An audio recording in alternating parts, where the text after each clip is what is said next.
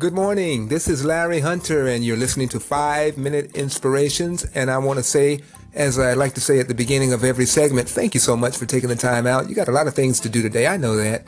But thank you for taking time out to listen to what I have to share today.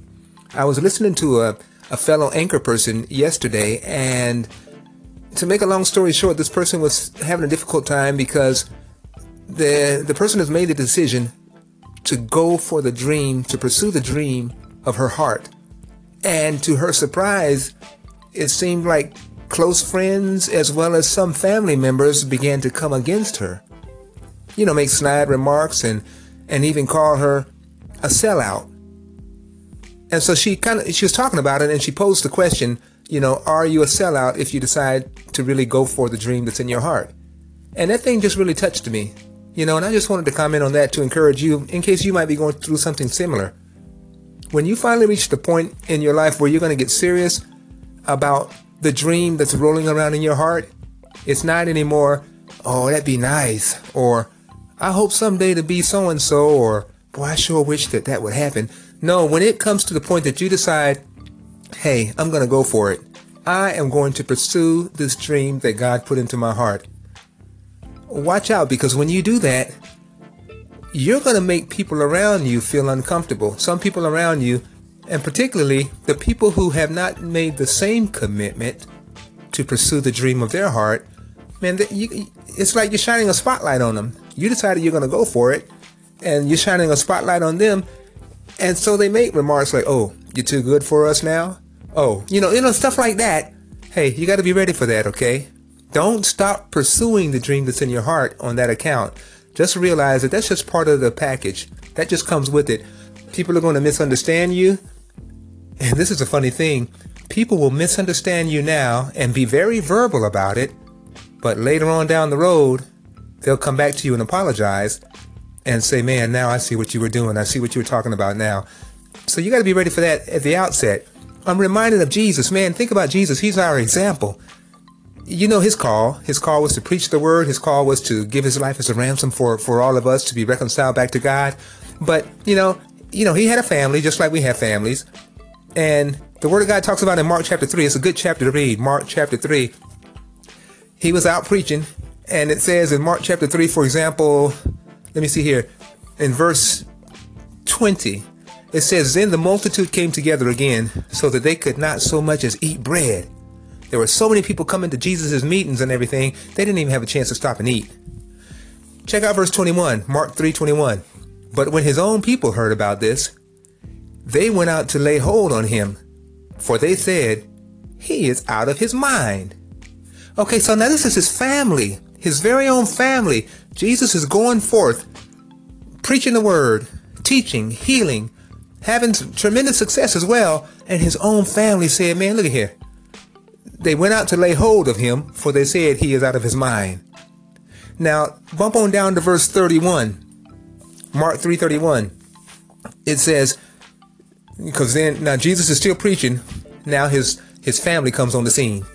Then his brothers and his mother came, and standing outside they sent to him, calling him. And a multitude was sitting around him, and they said to him, Look, your mother and your brothers are outside seeking you. But Jesus answered them, saying, Who is my mother or my brothers?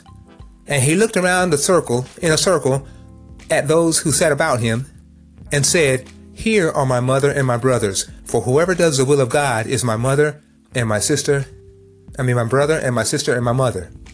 See, that passage used to mess with me because I was like, dang, that's kind of cold, Jesus. What's up with that? But now I see what's happening. You cannot let the contrary comments the negative forces that come against you stop you from pursuing your dream.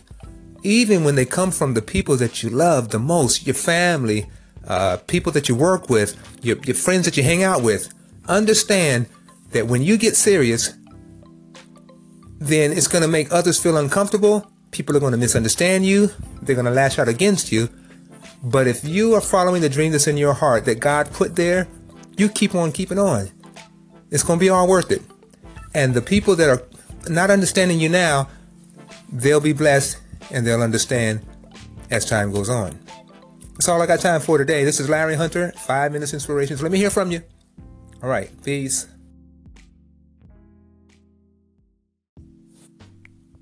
Well, good morning and welcome to 5 Minute Inspirations. You're listening to Larry Hunter, and I appreciate you tuning in, taking time to listen to this segment. Uh, I know you're pretty busy. And uh, as you'll recall, over the past few segments, I have had it on my heart just to talk a little bit about purpose, about God's divine purpose for us. And I want to talk today about something that you know, we've all been guilty of this. It's really a trap that we've fallen into many times, and that trap is that of comparing ourselves with others. We should never compare ourselves with others. And I want to give you a few reasons as to why. The Word of God even says in 2 Corinthians chapter 10 and verse 12, 2 Corinthians chapter 10 and verse 12 says, For we dare not class ourselves or compare ourselves with those who commend themselves, but they, measuring themselves by themselves, and comparing themselves among themselves are not wise.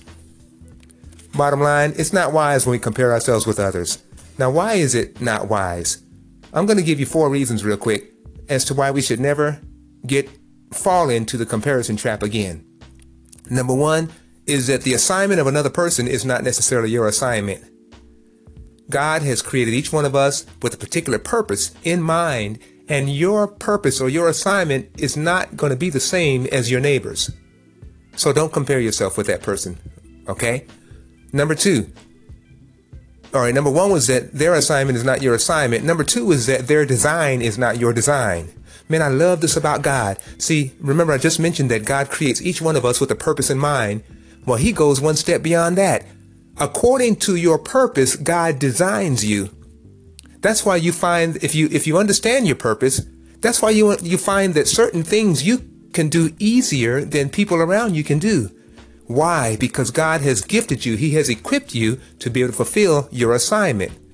So now what good would it do for me to compare myself? Let's say that I can't sing myself out of a uh, wet paper bag, but I'm comparing myself with somebody who can sing. I mean, like with with uh, BeBe Winans or something like that. I mean, what in the world? That's like comparing apples to oranges. Somebody says, okay, which is better, the apple or the orange? That's not a fair comparison. That's not even a valid question to ask. Which is better?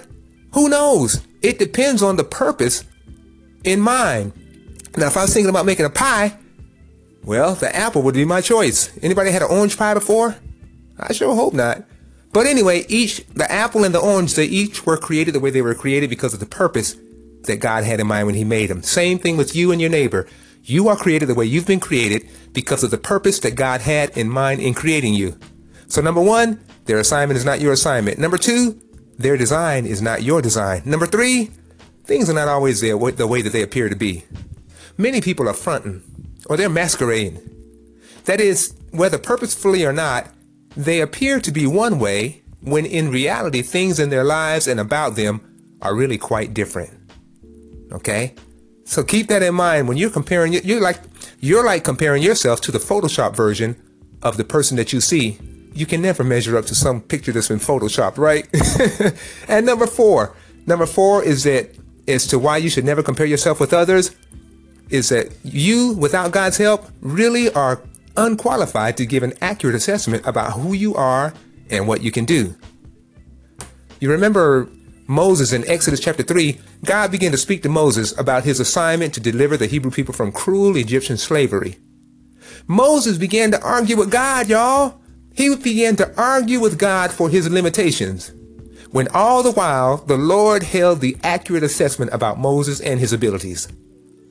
Wow. So those are four reasons why we should never compare ourselves with others. Now let me tell you what we should do instead. Instead of wasting another moment comparing ourselves with other people, or maybe a specific person, you go to God, ask Him to reveal to you the following things. And we've already talked about these things. Number one, ask God to reveal to you His assignment or His purpose for your life. Where do you fit in? What contributions are you here to make? And number two, your design. Ask God how He's made you. Ask Him to show you your unique set of talents and abilities. And when you find out what they are, get after them. You work that gift, okay? You work it. And number three, ask God for His point of view. That you begin to see people and the world through His eyes. When you do that, it's a whole new ball game. God bless you. I hope you're encouraged by this word. Let me hear from you. Call in, write in. Let me hear what's on your heart. This is Larry Hunter, 5 Minute Inspirations. See you next.